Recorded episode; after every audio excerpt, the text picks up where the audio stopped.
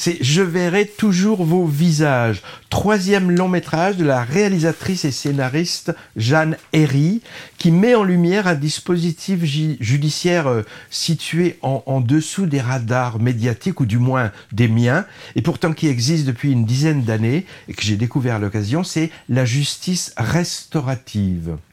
Il s'agit de faire dialoguer des victimes et des auteurs d'infractions, sous le contrôle de, de médiateurs qui sont formés à ça, bah dans le but de rétablir le lien social pour les uns et, et de prévenir la récidive pour les autres. Avec ces dialogues encadrés, en, encadrés on tâche de, de restaurer un peu la confiance en soi pour les victimes traumatisées, tout en essayant de favoriser euh, du côté des détenus ou des ex-détenus la prise de conscience et la capacité de réinsertion. C'est, c'est le but tel qu'il est défini dans la loi. Le film montre les étapes de ce dispositif à travers deux récits qui s'entrecroisent. L'un concerne Chloé, jeune femme à fleur de peau qui réalise des entretiens avec une psychologue pour préparer une entrevue avec son agresseur libéré. Son agresseur, c'est en fait son frère. Et dans l'autre récit, trois victimes de vol avec agression rencontrent plusieurs fois, dans le cadre carcéral, des détenus responsables d'actes similaires, ben en présence là aussi de médiateurs et, et d'observateurs bienveillants. Les deux histoires donc parallèles se rejoignent lors de discussions entre les médiateurs impliqués et avec leurs formateurs aussi. C'est vraiment passionnant, avec une mise en avant de la parole lors de monologues et de dialogues vraiment ciselés, avec un dispositif de mise en scène plutôt simple, sans fioritures, caméra souvent frontale et fixe, champ contre champ, qui donne la part belle aux mots dits et aux mots entendus.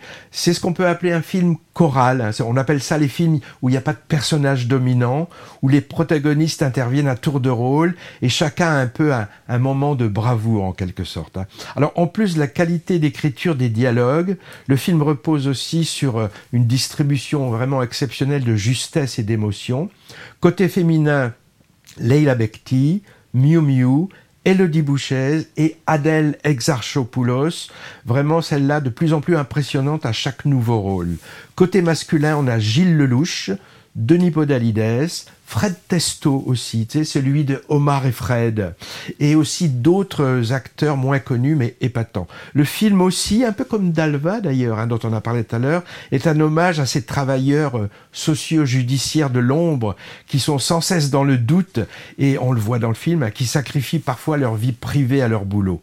Moi j'ai deux réserves quand même pour ce film. L'une concerne des scènes de flashback sur les agressions de Chloé, que j'ai trouvé un peu artificielle et qui n'apporte rien à mon avis. Le genre de choses qu'on voit dans les mauvais docu-fictions, vous savez, où on rejoue des scènes de crime façon reportage réel. Un autre bémol, c'est la fin.